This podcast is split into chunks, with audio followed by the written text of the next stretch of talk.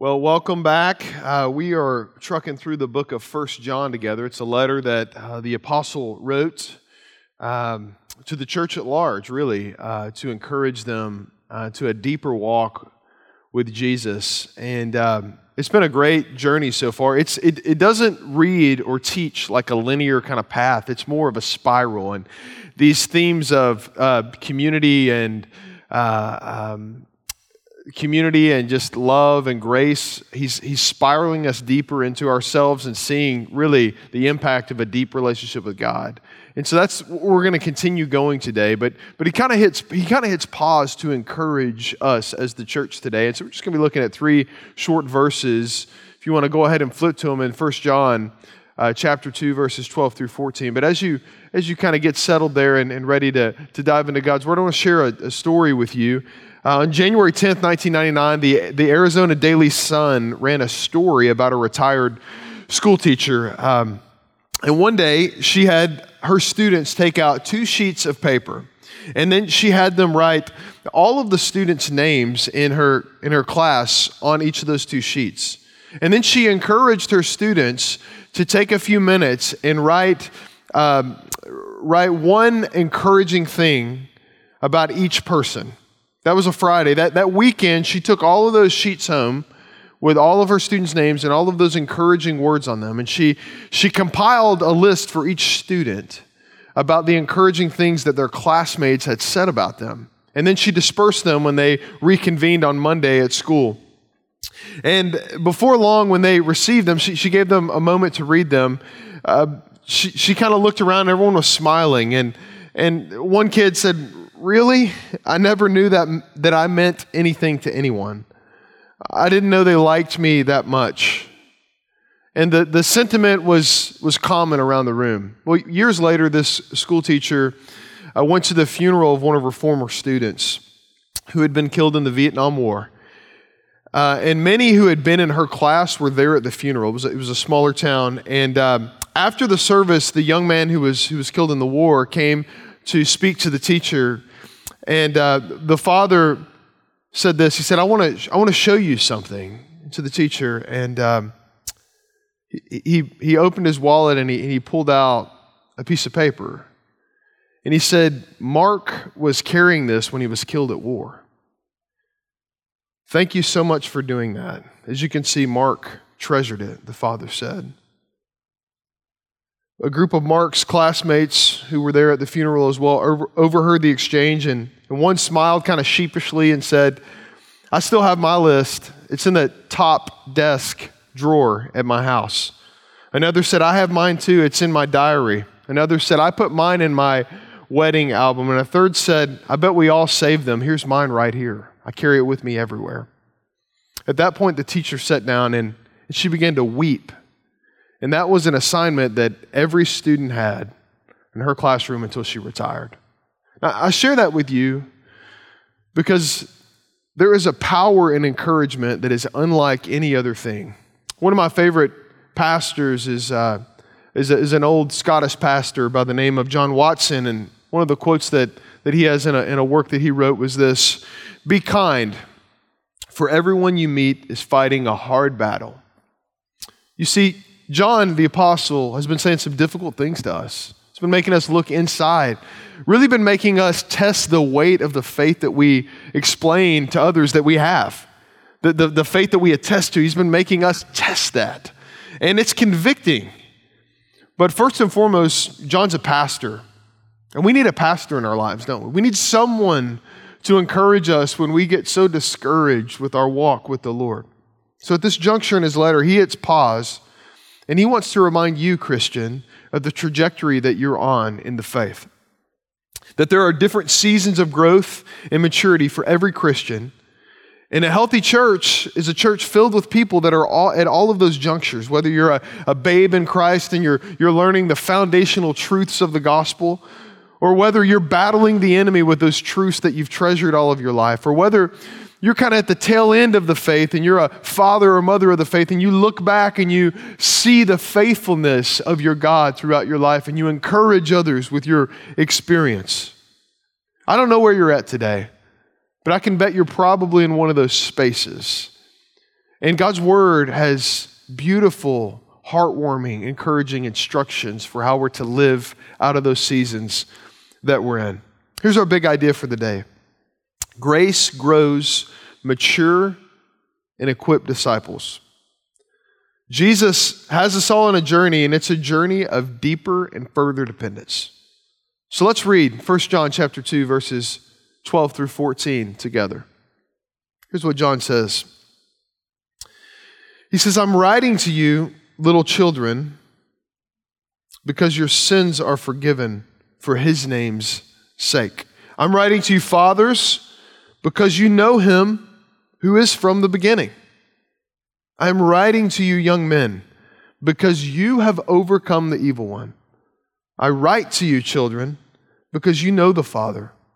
I write to you, fathers, because you know him who is from the beginning.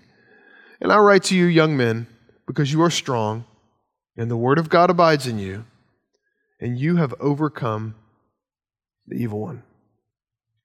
Have you, have you ever wondered what Christian maturity looks like, church? I, I have.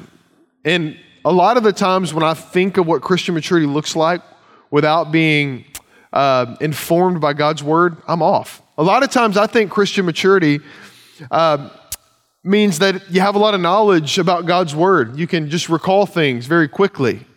A lot of times I think Christian maturity means that you have upfront leadership gifts and you readily use those. You're, you're always ready to be in the light with the gospel. But John's ideas of maturity are different. John's ideas of maturity really have more to do with what you do with the grace of God and what it produces in and through your life. I had this guy come up to me, this is probably 12 years ago when I lived in Indiana, and he, he, he said to me, uh, over a, a dinner time conversation. You know, he asked me the question, What do you think maturity means? What do you think it means to, as the writer of Hebrews says, move from milk to meat? And his observation of this is that you have to get past the gospel, that, that you have to get past, I'm forgiven, Jesus is good, he gives me grace and mercy. You have to get past that. And, and as I heard that, my heart kind of grieved because I can't imagine God saving us from ourselves and then turning us back to depend on ourselves. So maturity must mean something different than that. Maturity it means that the grace of God informs and directs us to further and deeper dependence and obedience, linked and tethered to Him in an abiding relationship the entire time. And this is where John he, he speaks about what, what I interpret as three kind of different spiritual seasons of God's grace in our lives. He's, he's not talking about physical children and physical young men and physical fathers.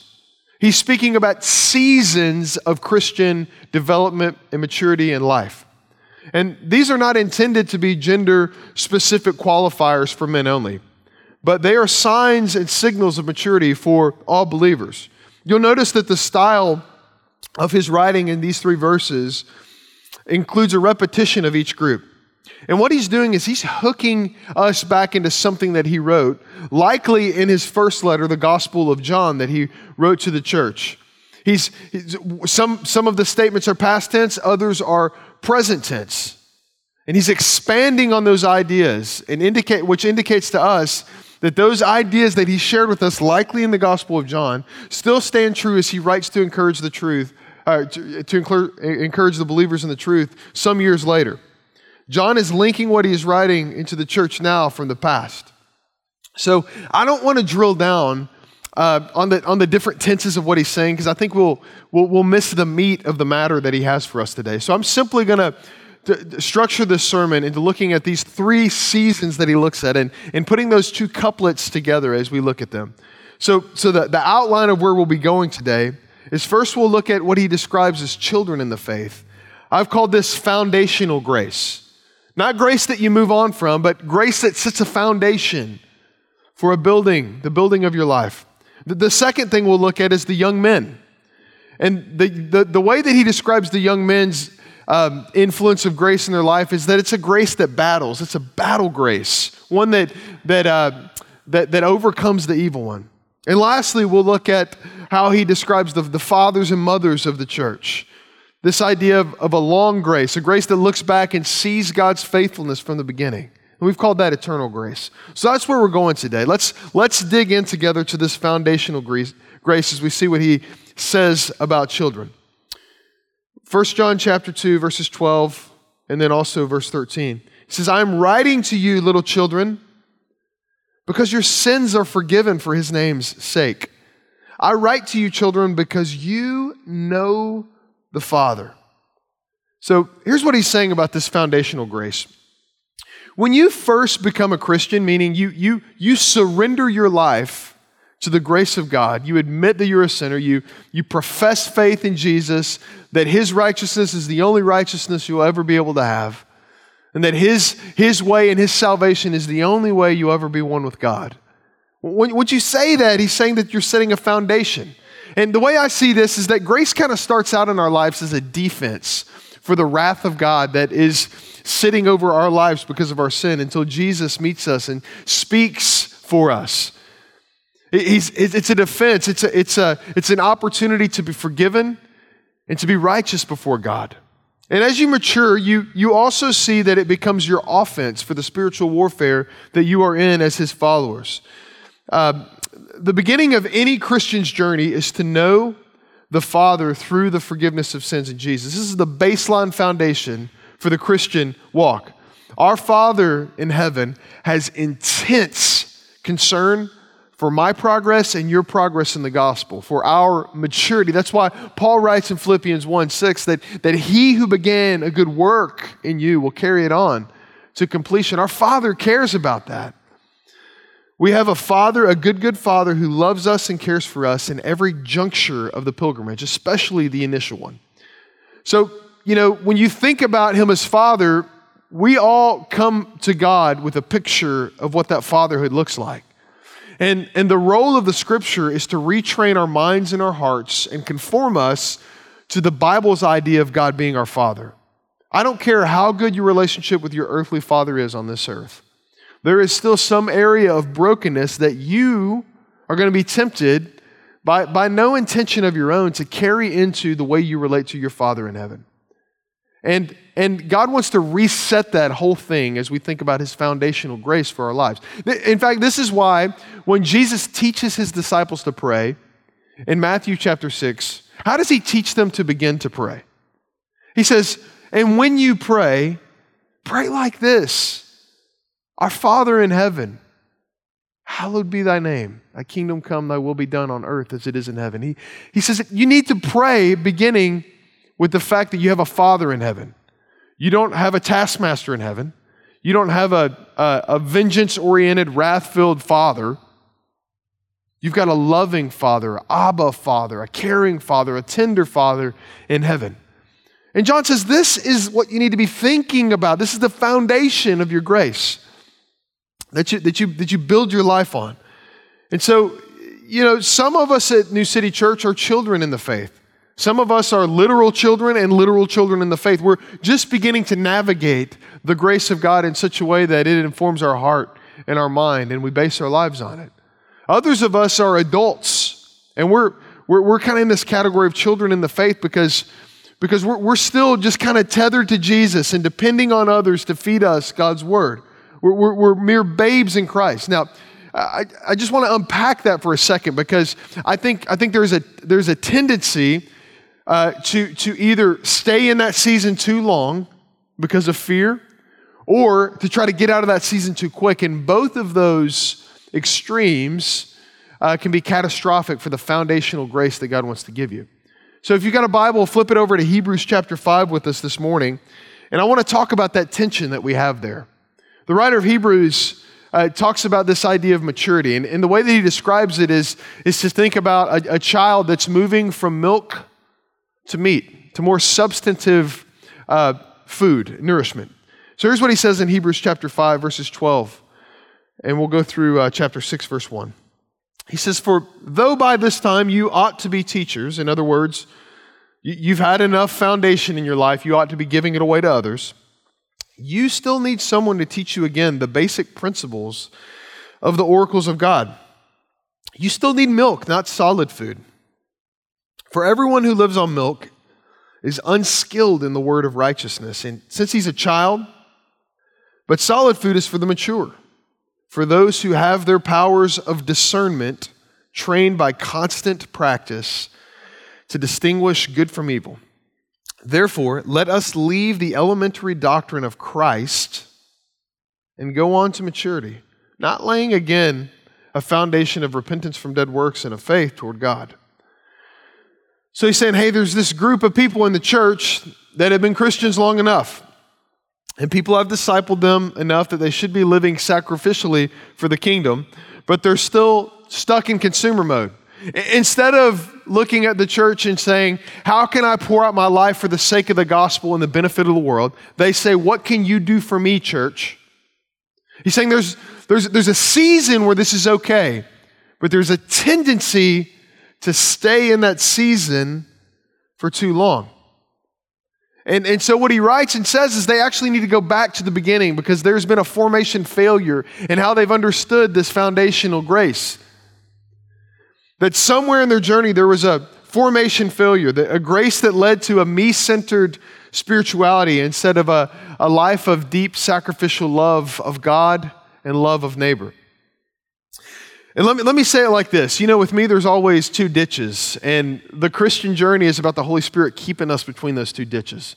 The first ditch, I think, is this is staying on the bottle too long or prolonged adolescence in the gospel. So this means that you've been around God's people in his church for a long time, and you're still stuck depending on others to feed you the word. You're, you're kind of like a newborn. Now, if you've ever had a newborn before, some of you have had newborns this week. Congratulations, by the way. But if you've ever had a newborn before, you know how this works. When you have a newborn in the house, you do everything perfectly. You tiptoe out of the room after you lay them down quietly, singing lullabies to them for an hour or so. You tiptoe out of the room, careful not to slam the door. You get to your bed, uh, you know, and you, the moment that your eyelids close, there comes a wail of a thousand decibels crying for someone to come and care for the needs of that newborn. And the baby isn't going to stop until you do something about it. You know this. Now, the good thing is is that most of our children don't do that their entire lives. Maybe some of them do. We can talk about that in another sermon, but a new Christian is like this for a season. Um, in fact, the longer I've been on the pilgrimage myself, I would say I've come to enjoy the early days, moments, months, and years of the new Christian's journey because there's such an awareness of who God is and a hunger for who He has become. And so it's great to have new Christians in your life. But, you know, everything's so new and exciting. But the writer says if we stay on milk too long, there's going to be some things that we struggle with. The first thing he says is this that you're going to be unskilled in, in righteousness. This means this that, that uh, you're not able to properly apply God's word to the behaviors that you're exhibiting in your life. That, that somehow there's this disconnect between what God says and how that's supposed to transform your life. So, so your, your life doesn't seem to be conforming to the image of God because you're dependent on others to feed you. You're depending on others uh, to lead you. There's no, there's no self leadership in the Holy Spirit for yourselves. And I would say this everyone, I don't want you to be too discouraged about this, but everyone has been here or will be here in their Christian walk, and that's okay. That's why we have a community around us that helps spur us on to new obedience. The, the second thing he says is this is that you're unable to discern good and evil. So, you know, there's this discernment that maturity brings the longer that you walk with God and His people. And really, the, the way that I think about it is, is this you know, you walk with wise Jesus and wise Christians, and you uh, inadvertently start to become wise. It's by really no doing of your own, but the Spirit just starts to change you as you as you walk with Jesus and and you're not getting tangled up in the same traps that used to consume you or if you are you're turning from them and walking in the light more quickly. You're able to discern good from evil a little quicker than you used to. You're maturing. He says that the, the, the third indicator that uh, you've not moved on from, uh, from milk is this, is that you're not able to disciple others. So I think this is, this is the most key and clear uh, distinction that he makes here. Basically, he's saying, Have you multiplied your life? Is your life investing into others like Jesus encouraged you to, and not only encouraged, but actually commanded you to do? To give your life away, to go and make disciples, all nations. And so the goal is that we would get the grace of God deep enough in our own souls so that we could feed others the Word of God with our lives and disciple others. Here's the deal some of us can't ever imagine doing that. And that's good because you're thinking about doing it on your own. But with the power of the Spirit, the Spirit is always hungry to pour out His word to the world because He promises that it won't return void. And so if you're hung up and you're never giving the word of God, the grace of God away to those around you, the writer of Hebrews says you're probably still on milk. So, what would it look like for you to enter into a community that would spur you on to live on mission and give the gospel away to the world. Because the, la- the, the, the thing that the enemy wants for us most is that we would become spiritually obese babies. How's that for a picture? Spiritually obese babies. Babies that are so filled up with milk that they're just sick, they're just napping in the faith. God's design for us is that our lives would multiply and that we would give ourselves away for the sake of the gospel. the second ditch is this. So the, the first ditch is prolonged adolescence, staying on the milk too long. The second ditch is this, is trying to eat steak without teeth. So this is a, this is a forced maturity. So th- this ditch is more subtle. This is when a new Christian comes along uh, in the life of the church, and they've got this charisma. They seem to be solid, and we thrust them into leadership positions without testing them. I can't tell you how many times I've seen this happen, and I can't tell you how many times this has gone wrong.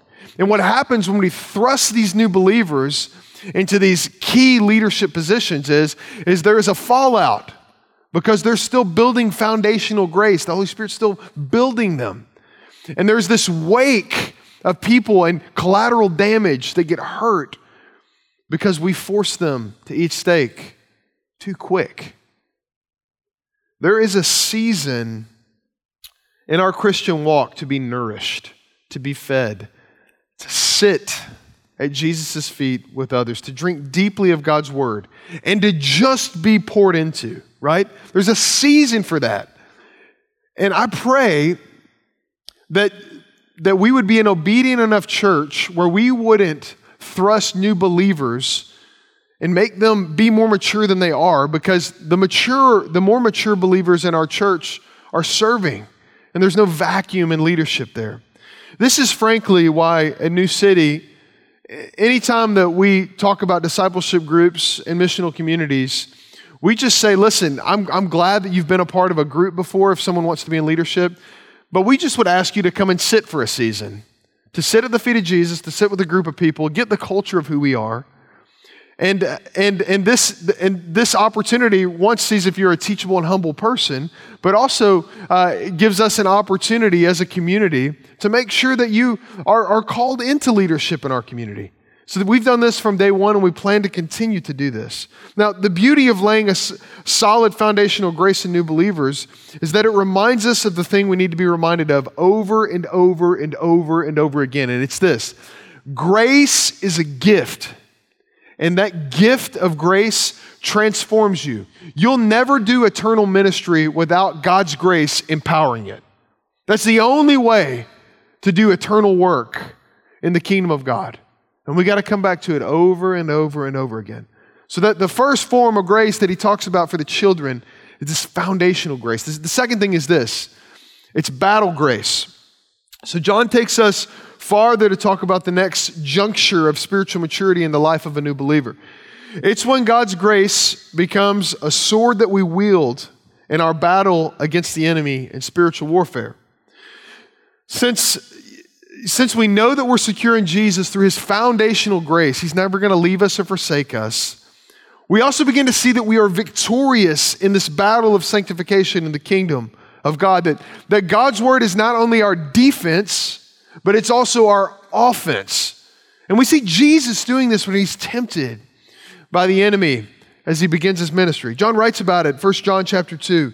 He says, I'm writing to you young men, young women, because you have overcome the evil one, our enemy, the devil himself. And I write to you, young men, because you are strong, and the word of God abides in you, and you have overcome the evil one. So, a man or woman who has gone from milk to meat in their spiritual journey is someone who not only understands the power of God's word, but also has an abiding and inner experience of God's word, uh, destroying strongholds in their life and using it as a weapon against the enemy that seeks to destroy us. What makes a spiritual young man or woman strong? John says this it's, it's that God's word abides in them, meaning that there's this. There's kind of this dialogue around God's word. It's informing us and it's going through us as we seek to live faithfully before Him. It's not just stopping with us, but it's the power for life. It's, it's, it's, the, it's the currency of, of how we live vibrantly in the kingdom. A spiritual young man or woman is a person uh, who opens the Word of God expecting to lay hold of God only to find that God has laid hold of them through the Word. The person, this person in this season can describe their walk with God as struggle. Did you hear that? Let me say it again. The person who is in this season can describe their walk with God as struggle. We don't typically think about struggle being a good thing, but that's the picture John gives us, isn't it? He's saying, listen, you're going to struggle against the evil and the enemy. You're going to struggle with temptation. You're going to struggle with doubt. But you, uh, because you abide in God's word, it is fighting on your behalf, is what he's saying here. The struggle is evidence of growth, it is evidence of the battle. And any believer that, uh, that fights a battle fights with, uh, in a faith that is ultimately victorious. And Paul writes about this type of grace in Ephesians chapter 6. You know, we think about the struggles we have in life as we follow God as His people. And, and we think that here's the battle I've got to struggle to stay on the straight and narrow path. That if I could just keep my life between the ditches, that I'd be in good shape. Well, that's not the picture that Paul gives us in Ephesians 6 about our responsibility. Did you know that? He doesn't say, go slay your Goliaths. He, he doesn't say, you know, you know, go and do all of these things. He says one thing that we're called to do stand. One thing. L- listen to Ephesians chapter 6, verses 10 through 18. I want you to notice what he calls us to do and then what he does on our behalf. Young men or young women, listen to this. Finally, be strong in the Lord and in the strength of his might. He's echoing what John's wrote, uh, written in 1 John 2. And you do this by putting on the whole armor of God, that you may be able to stand against the schemes of the devil. For we do not wrestle against flesh and blood in other words, your primary battle is not by those that you see, but rather against the rulers, against the authorities, against the cosmic powers over this present darkness, against the spiritual forces of evil in the heavenly places. And because of this, because that's our battle and we're called to stand, here's what it looks like Take up the whole armor of God that you may be able to withstand in the evil day. And having done all, what are you called to do? To stand firm.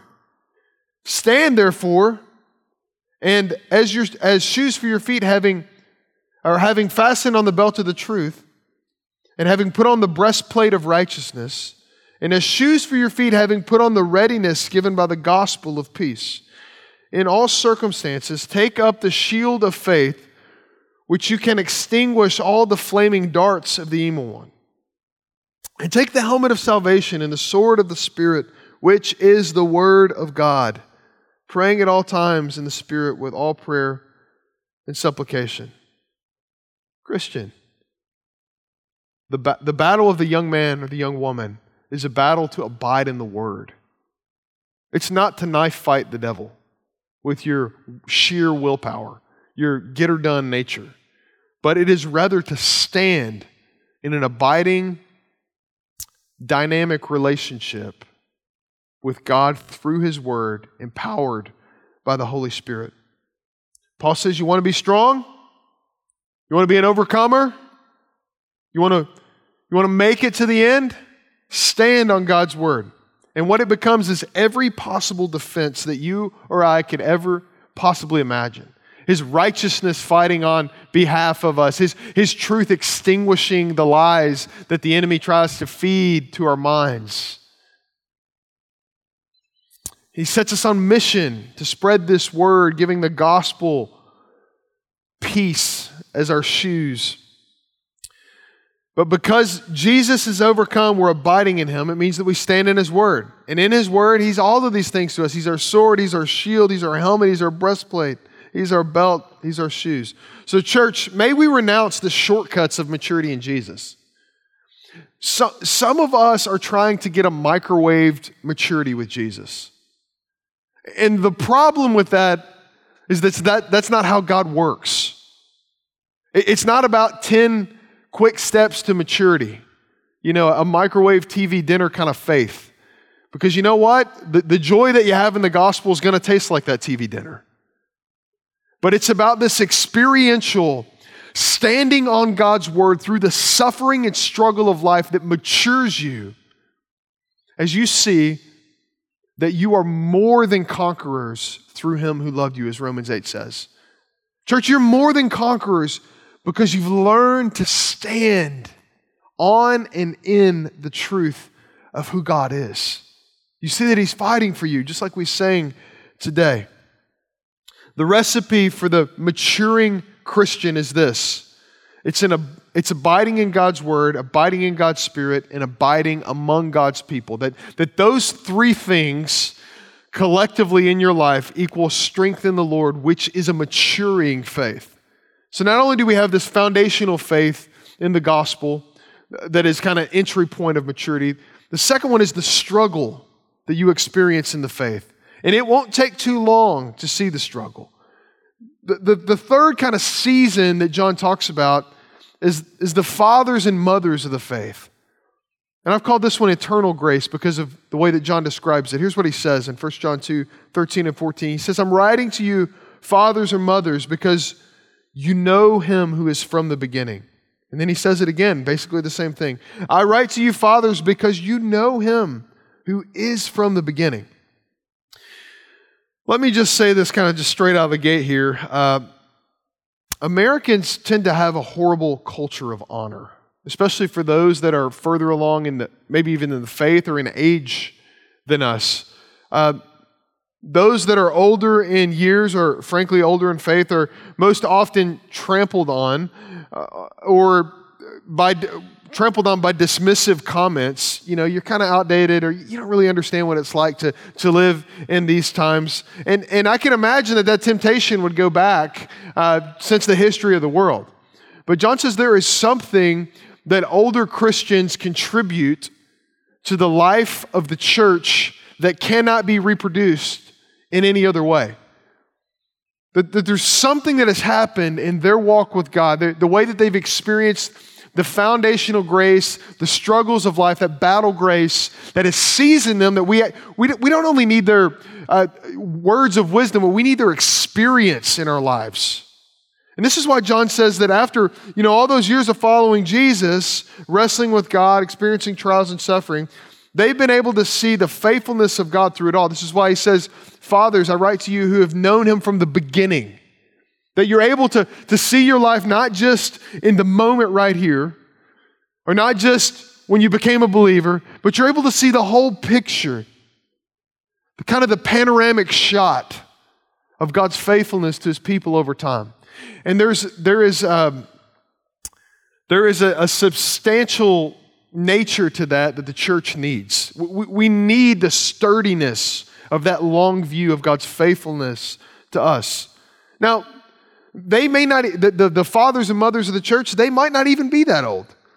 But there's a seasoning that comes through their life that has been taught and learned and studied, but also experienced in the battle. It's not that they don't struggle with sin, but they've been around long enough, they've been following Jesus long enough to know that we are finally and fully redeemed in Him, and He'll finish the work that He started. And so, to the younger Christians that the fathers and mothers share life with, they're able to come alongside them and not say, hey, Sonny, let me show you how to do this, but to empathize, remembering the struggle and seeing the faithfulness of God. Now, sadly, in our culture, most people that fit into this category of fathers and mothers of the faith are less engaged in the church than ever. Or they're, they're only engaged with their own age group, their own stage and age of life, sharing community with them. And my question to you, fathers and mothers of the faith at New City Church, is this What would it look like in our community for you to engage more deeply? What, what would it look like to firmly embed yourselves and plant yourselves among God's people in our midst? Because the Apostle Paul gives an unbelievable vision for intergen- intergenerational discipleship that I want to lay before you this morning. And it's a letter that he wrote to Titus, his kind of protege in the faith, his son, one of his sons in the faith. And he left Titus as an elder on the island of Crete to help put together and order a church among a wild people on the island of Crete. Here's what he writes to them and, and what discipleship is supposed to look like. He says, uh, Titus chapter 2, verse 1 But as for you, teach what accords with sound doctrine, Titus. And here's what sound doctrine looks like, he says. Older men or fathers and mothers in the faith are to, to be sober minded. Otherwise, they, they think of themselves in an adequate uh, and humble way. They're dignified they live a life worthy of respect. They're, they're self controlled. They're sound in faith and in love and in steadfastness. They're not easily shaken. He says older women are mothers in the church. They're likewise to be reverent in behavior, not slanderers or slaves to much wine. That's powerful language. But they are to teach what is good and so be able to train young women to love their husbands and children, to be also self controlled, pure, working in the home, kind and submissive to their own husbands. That's, that's a key phrase, not to just any man, but to their own husbands, that the word of God may not be reviled. In other words, that's his design. Likewise, urge, back to the fathers here, urge the younger men to be self controlled and show yourself in all respects to be a model of good works and in your teaching show integrity, dignity, and sound speech that cannot be condemned, so that an opponent may be put to shame, having nothing evil to say about us. Did you notice that the instruction for the fathers and mothers of the faith in the church in Crete was really about the gospel's influence not only in the church but out of the church? That, in other words, the outsiders would be able to see what's happening among us and they'd scratch their heads and say, How's that possible? How's that possible that those two groups of people were able to live in community together with mutual love and respect for the season that they're in? That's a, that's a work of the gospel. That's not a work of, you know, affinity groups, just hanging out with people that you got everything in common with. That, that requires no work of the Holy Spirit to just spend time with people that are like you. And we miss so much of what God has for us when we just choose to coast through life. And, um, you know, some of these issues were very specific to the church in Crete, but others of them are, are a great picture and vision for who we could become as a church. And, you know, the church needs your season of life that you're in, not just your Bible knowledge, not just your best practices and tips, but they need your struggle. It's, it's not that younger Christians just need someone to do all the stuff and have all the answers, but they need your life. And why do they need your life? Because your joy is a testimony that the gospel is good news that can carry us to the end. That you've endured it all, you've seen it all, and you're still clinging to the one who fills you with joy. Those of you that have entered this season, maybe you're physically retired, maybe you're not. But let me just say this please don't retire from making disciples. Please, for the sake of the global kingdom of God, until Jesus returns, do not retire from making disciples. One of my heroes in the faith is a, is a Methodist pastor who lives in Wilmore, Kentucky on Asbury Theological Seminary's campus or just outside of it. And his name is Dr. Robert Coleman. He's written the most formative book on how Megan and I and our church views what discipleship is. It's called The Master Plan of Evangelism. And uh, Dr. Coleman has been in the season of spiritual father for about 50 years now. He's 92. And do you know what Dr. Coleman's life looks like week in and week out? He has two groups of young men that he fights for the faith with. And he's been doing this his entire life. You know what discipleship is? It's, it's not this destination, it's this journey that God has us on of doing the same old thing with new people until Jesus returns, until all have heard and all have seen Jesus, because we need the full spectrum of the kingdom of God and the seasons that God has called us into.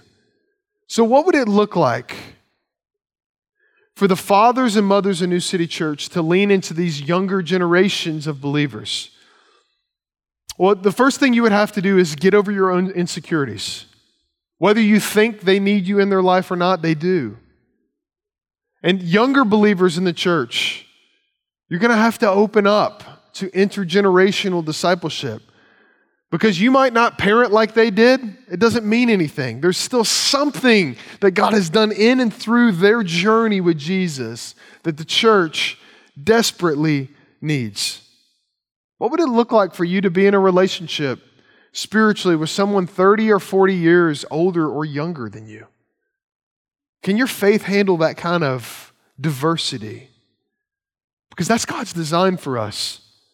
And here's the beauty of this whole thing that we've said today God has providentially brought you into our community at this season of time and in this season of your life to mature you. That's what I have to believe when I read the Bible. And it's grace that changes us. And grace has one mission it's to transform the world by transforming disciples who make disciples. So, no matter where you're at on this spectrum, you have something to offer the church. So maybe we be a people who faithfully and eagerly seek for God to use us, to finish us, and to humble us as we make disciples. Let's pray together. Father, I thank you uh, for the high call of being called your children, Lord, and the responsibility that comes with it. That we get to be babes in the gospel, to learn your ways under kind and gentle leadership of disciples of Jesus who pour into us. I'm, I'm thankful for the young men and young women in the gospel now who struggle, struggle hard to see the light, and they keep dragging their junk back into the light, trusting that you'll transform them in community. And I'm thankful for the fathers and mothers of the faith that are in our community that we so desperately need to not retire from making disciples. So, Jesus, would you meet us in that? And would you transform this city by grace? It's in Jesus' name we pray. Amen.